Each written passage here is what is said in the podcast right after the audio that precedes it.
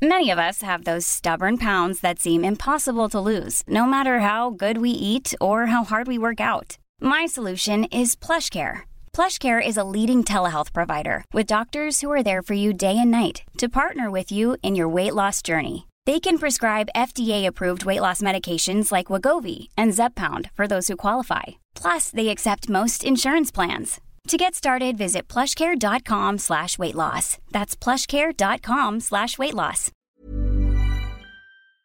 Heraldo de México. Economía y mercados. Roberto Aguilar ya está aquí en la cabina del Heraldo Radio. ¿Cómo estás, mi querido Robert? Buenos días. ¿Qué tal, Mario? Me da mucho gusto saludarte a ti y a todos nuestros amigos. Pues fíjate que justo lo que estás comentando acerca de esta situación, el mundo y los mercados se debaten entre justamente los indicadores o las señales de que la recuperación de la economía se está acelerando y por el otro lado la preocupación justamente de lo que está pasando específicamente en Asia. Fíjate que justo allá en ese continente las bolsas subían al máximo de seis semanas ante las señales de que la recuperación económica mundial sigue bien encaminada, aunque el aumento de casos de coronavirus en la región pesaba en el sentimiento de los inversionistas, especialmente en la India, que este es el tercer importador de petróleo en el mundo, por eso están cayendo los precios. Justamente la semana inicia también con fuertes alzas que llevaron al cobre a su mayor nivel en 10 años y el optimismo relacionado con la reapertura tras el bloqueo del coronavirus impulsó las acciones de viajes al comienzo de una semana donde destacan ganancias corporativas y datos económicos, como la primera lectura del Producto Interno Bruto de Estados Unidos, justamente del primer trimestre del año, que se publica el jueves y que mostraría probablemente que la actividad ya regresó a los niveles previos a la pandemia. Se estima una tasa de entre 6 y 6.2%, una tasa anual de crecimiento a ver cómo nos da esta situación. Hay que recordar que es la primera de las tres lecturas que dan a conocer en Estados Unidos. Y bueno, por el otro lado, el número de contagios en el mundo se acerca a 147 millones. Los decesos suman 3.3 millones y en este contexto las nuevas infecciones en la India alcanzaron hoy un récord por quinto día consecutivo, mientras que países como Reino Unido, Alemania y Estados Unidos se comprometieron a enviar ayuda médica urgente para combatir la crisis que desborda sus hospitales. Justo ayer el presidente Joe Biden dijo que Estados Unidos enviará a la India material para vacunas, equipo médico y equipo de protección. También lo hizo justamente Alemania y se espera que unos 8.6 millones de votantes depositen sus votos hoy en el estado oriental de Bengala Occidental, porque este es uno de los temas, Mario, estaban en campaña y esto es a lo que se le atribuye pues gran parte del incremento de los contagios en la India, aunque también Suiza está dando a conocer que ya identificó en su territorio un caso que podría estar relacionado con una variante justamente de la India, que cada de estas variantes lo que están haciendo es que están acelerando los contagios. Y bueno, este es el tema que hoy también por el otro lado pues está preocupando al mundo. Y el dólar, fíjate, cayó a su mínimo de casi ocho semanas frente a las principales divisas en medio de la especulación de que el presidente de la Reserva Federal de Estados Unidos, Jerome Powell, evite hablar de la reducción de la compra de bonos en la reunión de política monetaria de que concluye justamente este miércoles. Y bueno, es probable que Powell se enfrente a cuestiones sobre si la mejora del mercado laboral y el aumento de las vacunas contra el coronavirus justifican el abandono de la flexibilización, monetaria. Para la mayoría de los analistas esperan que diga que esa conversación es prematura, lo que presionaría la baja los rendimientos del tesoro y también el dólar. La vacuna de Moderna será revisada el 30 de abril por expertos técnicos para una posible lista de uso de emergencia de la Organización Mundial de la Salud. Había que apuntar que AstraZeneca, eh, justamente Pfizer y Johnson Johnson, las vacunas fabricadas por estas tres empresas, pues ya recibieron la aprobación de la Organización Mundial de la Salud como uso de emergencia. Y bueno, el viernes se dio a conocer, bueno, se realizó la reunión y ya se da a conocer también que Estados Unidos va a reanudar el uso de la vacuna de Johnson Johnson, poniendo fin a una pausa de 10 días para investigar el vínculo de la inyección con coágulos de sangre muy raros, pero potencialmente mortales, y los Centros para el Control y la Prevención de Enfermedades de Estados Unidos y la Administración de Medicamentos y Alimentos dijeron en una declaración conjunta que los sistemas de salud y los receptores de vacunas serán advertidos del riesgo de un síndrome potencialmente fatal que involucra coágulos sanguíneos graves y plaquetas bajas. Habíamos hablado también el viernes de las ventajas que ofrece la vacuna de Johnson Johnson, una sola dosis, no requiere también tan bajas temperaturas, así es que esto se ha convertido en una de las alternativas. Y un dato que está, bueno, una noticia que está siendo muy interesante, Mario, es la que está sucediendo en, en Japón porque hoy justamente el, eh, una firma 3D Investment Partners que posee una participación de 7.2% en este conglomerado japonés Toshiba, pues está sugiriendo que se someta a una revisión estratégica y solicite pretendientes o potenciales compradores. Hay que recordar que ya Toshiba tiene en la mesa una, una oferta de compra por 21 mil millones de dólares de otro fondo de inversión, CBC Capital Partners, que a principios del mes ah, eh, lo dio a conocer y esto ha generado una expectativa de una guerra de ofertas por la empresa japonesa. Y el sábado en la edición del Financial Times, Mario Volkswagen salió una nota donde se decía que Volkswagen ya advertía a los gerentes que se preparen para el impacto de producción en el segundo trimestre, que será eh, justamente muy complicado por la escasez global de microprocesadores. Ya también en México, de hecho, hemos tenido algunos, algunas repercusiones por esta situación y hoy las acciones de esta automotriz alemana abrieron a la baja. Y el tipo de cambio, Mario, pues justo en respuesta a esta situación de la debilidad global del dólar, está cotizando en estos momentos en 19.84. Con ello ya tenemos una recuperación en lo que va del mes de 3%. Y bueno, finalmente eh, la frase del día de hoy que dice, poseer acciones es como tener niños, no inviertas en más de las que puedas controlar. Esto lo dijo en su momento Peter Lynch. Muy bien, pues está, está buena esta frase, Robert. y hoy, pues con el mes del niño, pues viene bien. Sí, sí, sí. Oye, a ver, el tipo de cambio entonces se recuperó 3% en el último mes. Es una recuperación bastante fuerte, importante, ¿no? Sí, fíjate que interesante. Y esto, pues de cara a lo que ha sucedido, si ya acumulamos justamente ocho semanas del dólar a nivel global en, sus niveles más bajos, pues justamente aquí es donde se refleja esta situación y, después de eh, es la segunda moneda de los mercados emergentes que más se ha beneficiado por esta debilidad del dólar. Nuestro peso, el peso fortachón, está cotizando justamente en este momento se movió, se movió un poquito en 19.84 Mario, pero bueno, la verdad es que también había que apuntar que no ha regresado a los niveles de 20 pesos, los ha arañado, pero vamos, se ha mantenido debajo de ese nivel.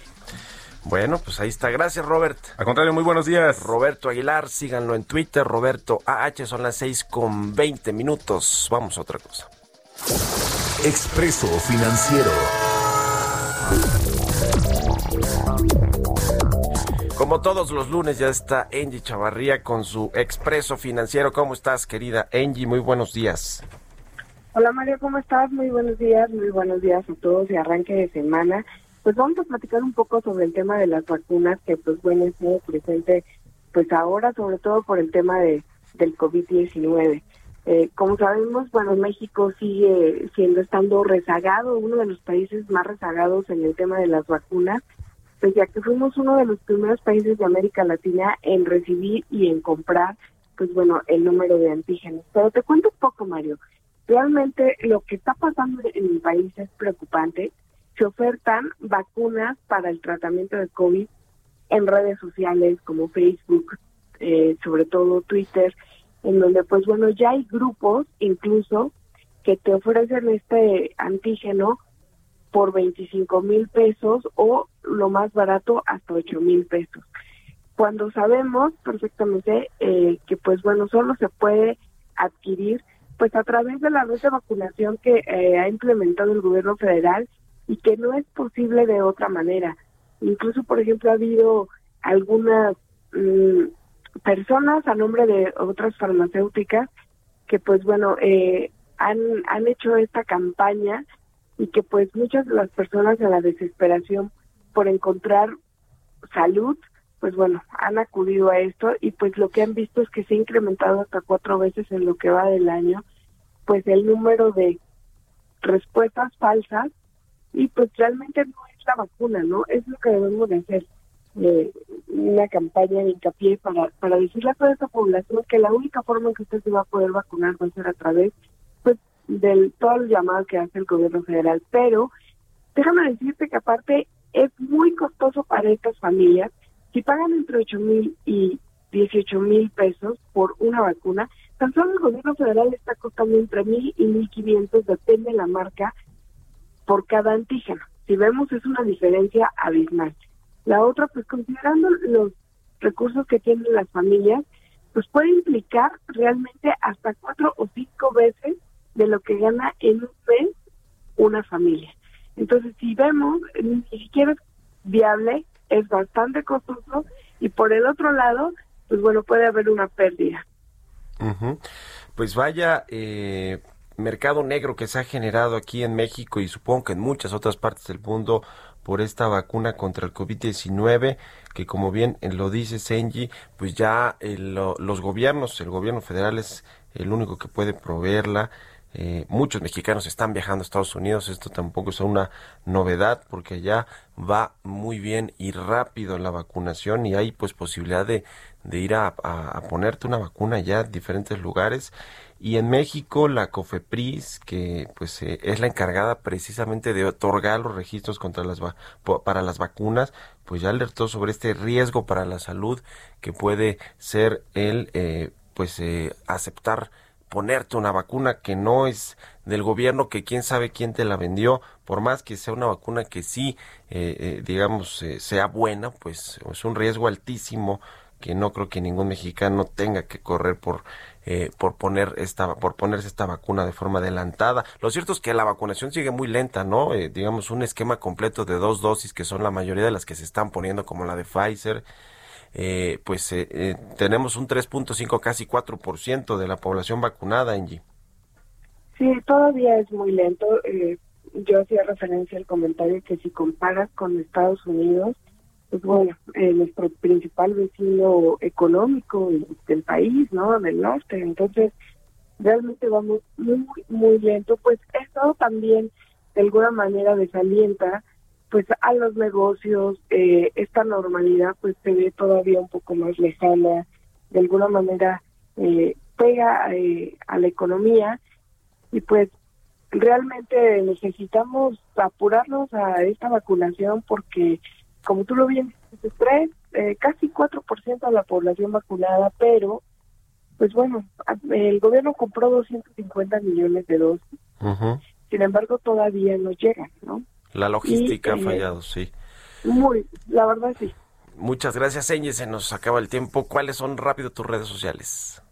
Por favor, escríbanme a través de Twitter, arroba chavarría o también a través de Instagram, arroba chavarría. Me va a dar mucho gusto leer. Buenísimo, que estés muy bien. Vamos a hacer una pausa y regresamos. Continuamos en un momento con la información más relevante del mundo financiero en Bitácora de Negocios con Mario Maldonado. Regresamos. Heraldo Radio, la HCL se comparte, se ve y ahora también se escucha. Estamos de vuelta en Bitácora de Negocios con Mario Maldonado. Entrevista.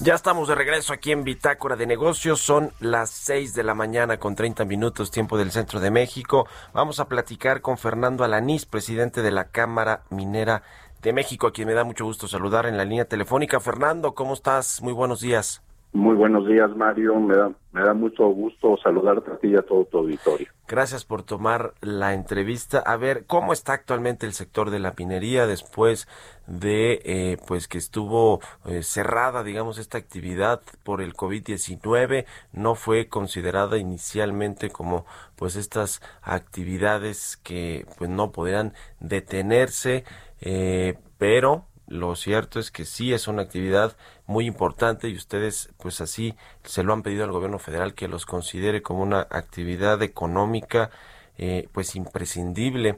Eh, ¿qué, ¿Qué nos puedes decir? ¿Cómo salió la minería de la crisis que aún no termina, por cierto, crisis económica del COVID-19?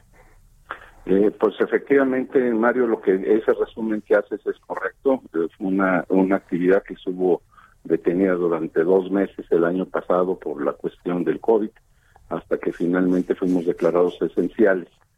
Los resultados del año pasado fueron, pues eh, afortunadamente, eh, pues más o menos buenos. Este, terminamos con, con, volúmenes abajo un 13% más o menos, aunque en valor de la minería tuvimos la, la fortuna que en la segunda mitad del año los precios empezaron a repuntar, se empezaron a recuperar, sobre todo los metales preciosos, el oro y la plata, y eso hizo, hizo que, los valores fueran pues casi, casi iguales a los del 2019.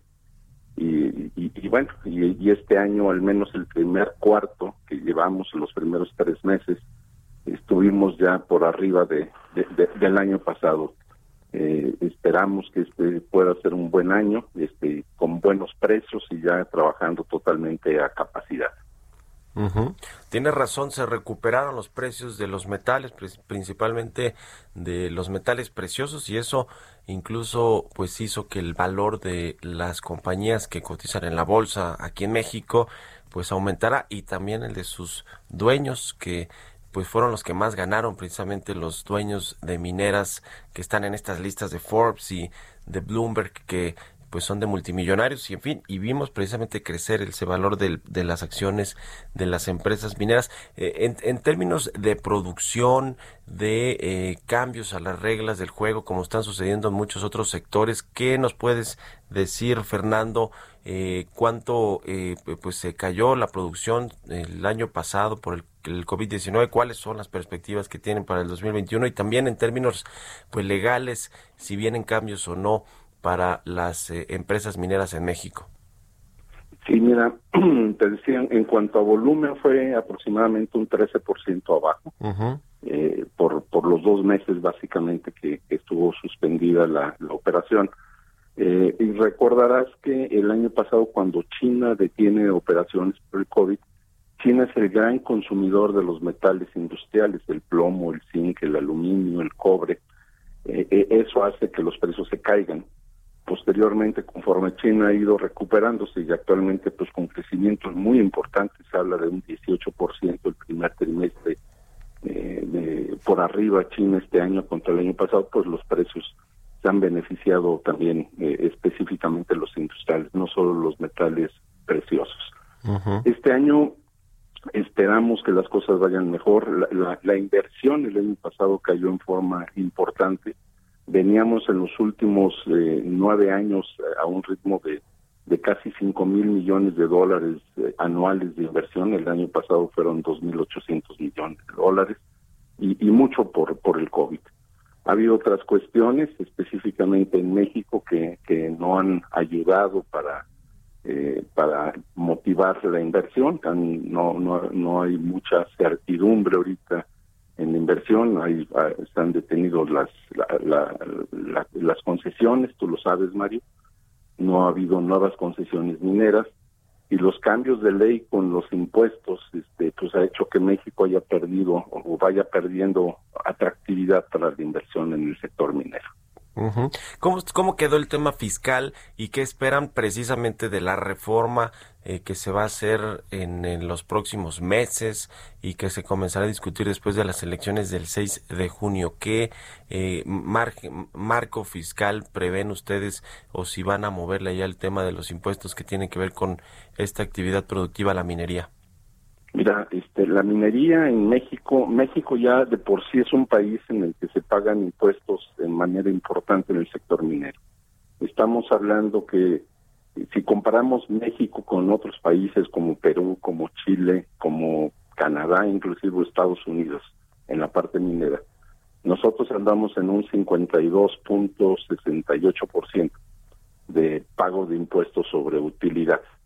Eso nos posiciona como uno de los países más caros. Hay, hay un estudio que sale todos los años del Instituto Fraser en Canadá, donde se miden 12 parámetros diferentes para ver qué tan atractivos son los diferentes países para invertir.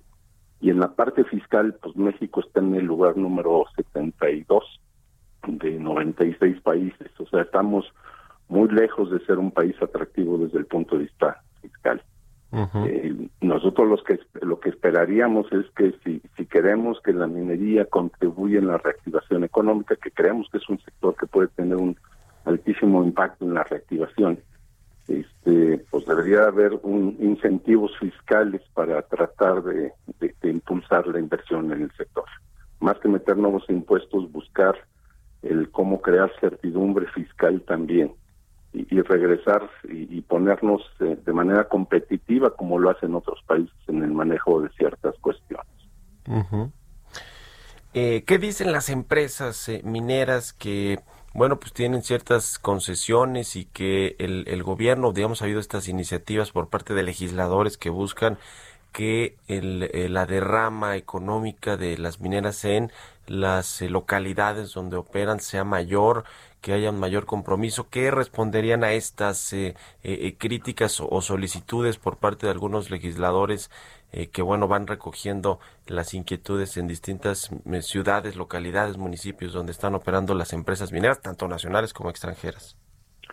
Este, fíjate, Mario, que la, la minería es una, una actividad económica que ya tiene impuestos especiales contra otras, eh, con, si lo comparas contra otras actividades tenemos el famoso derecho minero. Y el derecho minero eh, lo que se hace es, es un monto que en teoría debería de dedicarse para, para el desarrollo de infraestructura e impulsar el desarrollo de las comunidades donde hay actividad minera. Se pagan alrededor de casi 5 mil millones de, pesos al, al, al año y, y, desgraciadamente ahora con la desaparición de fideicomisos, pues ese dinero ya no está llegando a las comunidades, pero era un dinero que venía siendo muchísimo, muchísima utilidad. Veías ya este mucho desarrollo en, servicios básicos, en infraestructura básica en las comunidades. De por sí la minería siempre ha impulsado eso.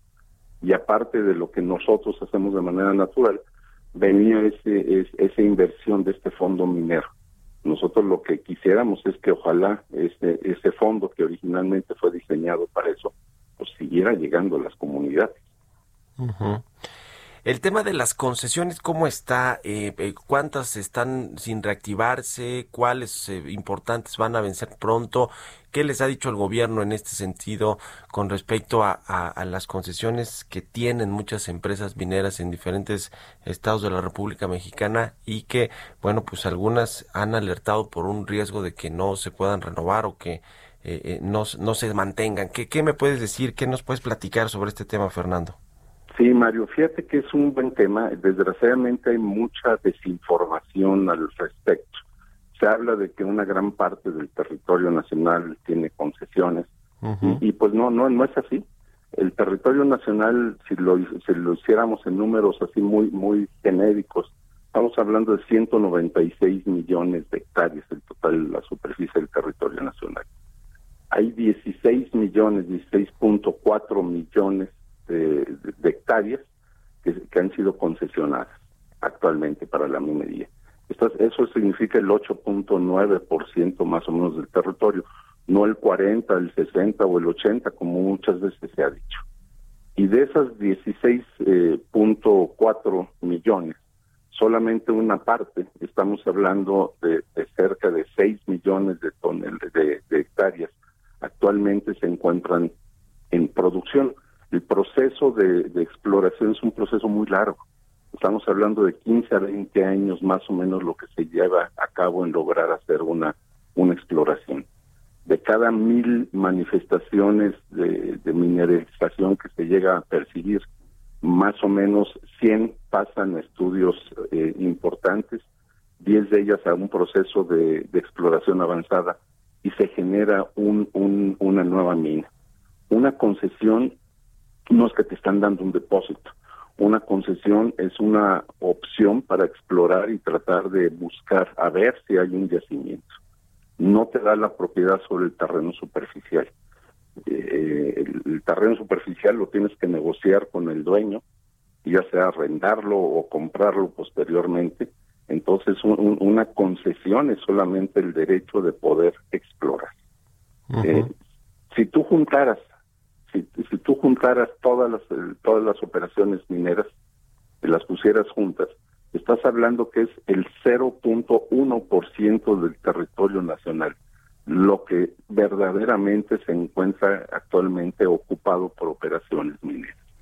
Entonces, desgraciadamente, números diferentes son los que se manejan de que hay muchas concesiones y que para qué se quiere más si no hay concesiones no hay no hay exploración y si no hay exploración estamos hipotecando el futuro de la minería.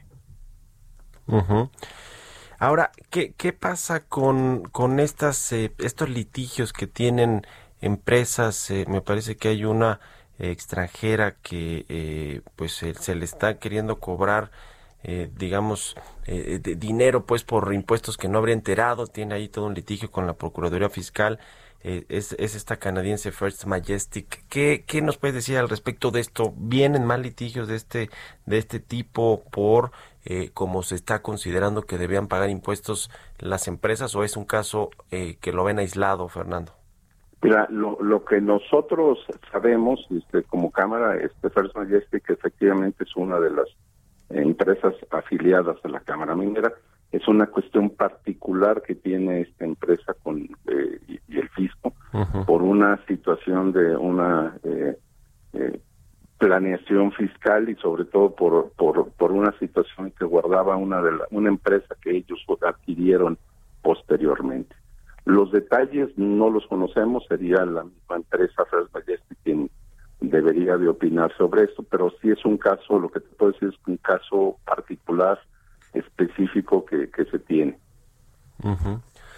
Muy bien, pues muy interesante, eh, Fernando Alanís, presidente de la Cámara Minera de México, platicar contigo sobre el sector. Seguramente, pues vamos a estar en contacto para ver cómo va evolucionando y desarrollándose este, este asunto de la reactivación de la industria. Como tú dices, una industria esencial, importante para la recuperación de la economía, de los empleos. ¿Cuántos empleos se generan directamente e indirectamente por la actividad minera, Fernando?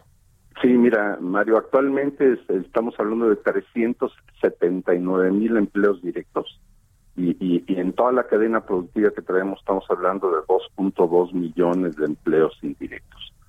y, sobre todo, Mario, que se generan muchos de ellos en zonas muy necesitadas del país. La actividad minera genera un gran desarrollo social en, en, en las 696 comunidades que actualmente estamos participando. Pues ahí está. Gracias eh, por la entrevista, Fernanda Lanís, presidente de la Camimex. Gracias y muy buenos días. Muchas gracias, Mario. Que te vaya muy bien. Hasta luego. Son las seis con cuarenta y cuatro, casi cuarenta y cinco minutos. Vamos con las historias empresariales. Historias empresariales. Pues le decía al inicio del programa que JP Morgan, este banco estadounidense, aceptó que hizo mal el avalúo sobre el impacto del proyecto de la Superliga en Europa y que bueno, pues iba a financiar. Vamos a escuchar esta cápsula que preparó nuestra compañera Giovanna Torres. JP Morgan, el reconocido banco estadounidense, reconoció este viernes que haber aceptado financiar la llamada Superliga Europea fue una mala decisión, ya que evaluaron mal el impacto del proyecto. Sin embargo, no aclararon si continuarán con la inversión. El préstamo que se acordó el pasado 17 de abril ascendía a los 4.800 millones de dólares. A las 48 horas de haber anunciado el proyecto, todo comenzó a derrumbarse después de la renuncia de los seis clubes ingleses a causa de protestas y manifestaciones por parte de la afición, ya que dicha competencia tenía como finalidad reemplazar a la Champions League. JP Morgan estaba decidido a financiar con 3.500 millones de euros, mismos que se repartirían entre los 12 clubes participantes. Sin embargo, fuentes cercanas reportaron que otro factor que jugó en contra fue la cantidad de términos y condiciones que el banco solicitó, por lo que ahora habrá que esperar a ver qué es lo que se viene. Por lo pronto, Florentino Pérez, presidente del Real Madrid y uno de los principales impulsores de esta Superliga, este viernes volvió a ser el centro de atención con sus declaraciones, pues salió a defender el proyecto al mencionar que la intención de la Superliga era más por un tema económico que por demeritar o abandonar a los equipos más débiles del continente. Para Bitácora de Negocios, Giovanna Torres. Entrevista.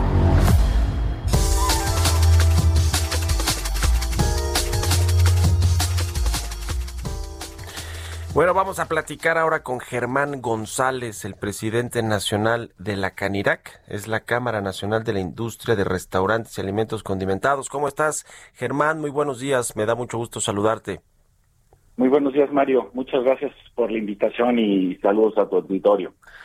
Gracias a ti por tomar la entrevista. A ver, queremos eh, saber cuál es el estatus actual de la industria restaurantera con pues estas reaperturas escalonadas que han habido en eh, diferentes estados, de los diferentes estados de la República, con sus respectivos semáforos epidemiológicos y las restricciones que las autoridades pues han puesto a esta y, y como a muchas otras industrias. ¿Qué, qué, qué nos puedes decir? Porque además a partir de hoy en, en la Ciudad de México y el Estado de México cambiaron ya algunas condiciones también con respecto a las eh, restricciones de, eh, de, de, los restaurantes y de muchos otros lugares públicos. Cuéntanos, por favor, la actualidad del sector, Germán. Pues muchas gracias. Mira, la crisis de salud ha impactado profundamente a nuestro sector. O sea, de a partir del año que llevamos cerrados, el cierre de más de 120 mil restaurantes en todo el país, se calcula que hemos perdido algo así como 400 mil empleos, ¿no? Estábamos hablando de miles de personas, de patrimonios enteros, de familias que han dejado de percibir ingreso y mucha gente le apostó a la industria y las circunstancias nos obligaron a esta situación tan compleja, ¿no? En las últimas semanas, como bien dice, se ha visto una mejora en, el, los contagios y por lo y por eso han ido transitando a diferentes semáforos y eso conlleva restricciones diferentes, ¿no? Como sabes, ahora estamos en México, en Ciudad de México estamos en, en, en naranja, a punto de pasar amarillo.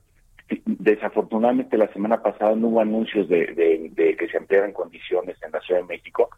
No obstante, en el Estado de México sí pasaron amarillo y se mejoraron las cosas. Eh, ¿Dónde están las restricciones, Mario? Pues están, pasan por los horarios principalmente y por los aforos. Los aforos es la cantidad de gente que puedes sentar, es decir, si tienes disponibles tantas sillas, pues puedes ocupar nada más un 40-50% del aforo.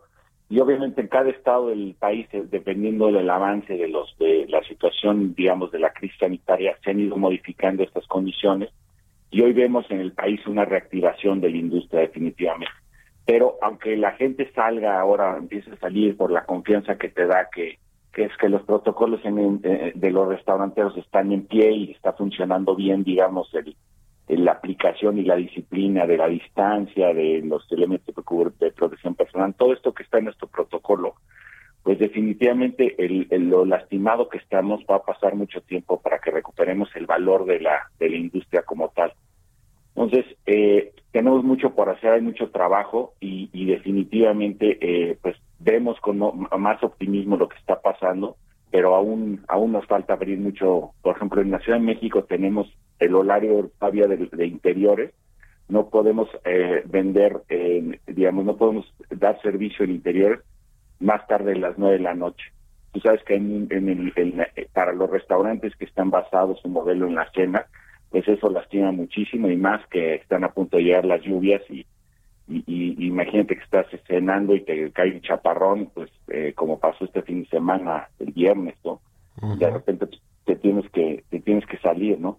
Entonces, eh, estamos esperando en la Ciudad de México anuncios para ampliar el horario de las noches en interiores hasta las 11 de la noche como lo tenemos en exteriores, pero vamos bien, o sea, la verdad es que estamos empezando a recuperar la industria está empezando a, regresar y, y, eh, pues esperamos que, sigamos eh, bajando los contagios para que sigan abriendo los espacios.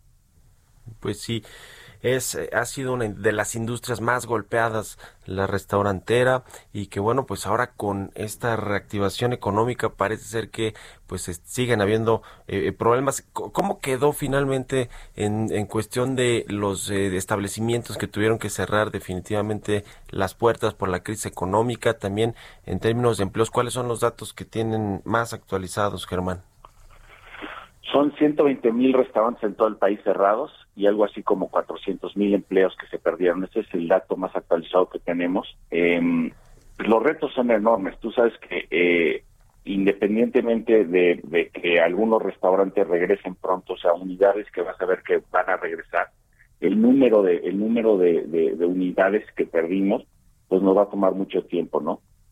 Eh, obviamente el, el pasa mucho eh, por impulsar una agenda como de que beneficie al sector. O sea, necesitamos trabajar juntos, gobierno, e industria, en, en algunos eh, algunos temas para poder promover eh, que esto se reactive más rápido, ¿no?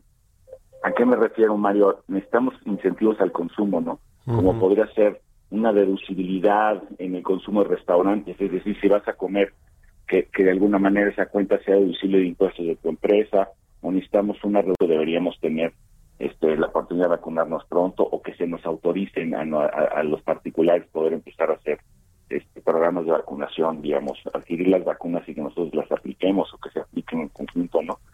Y obviamente, pues el tema de, de todo todo el apoyo para mejores condiciones para la, para la industria, buscar legislación, buscar apoyos a nivel estatal, federal y, municipal para que esto se reactive. Porque la crisis ha sido durísima y, necesitamos el apoyo de todos para poder este, restablecer lo que éramos antes de la, del COVID, ¿no?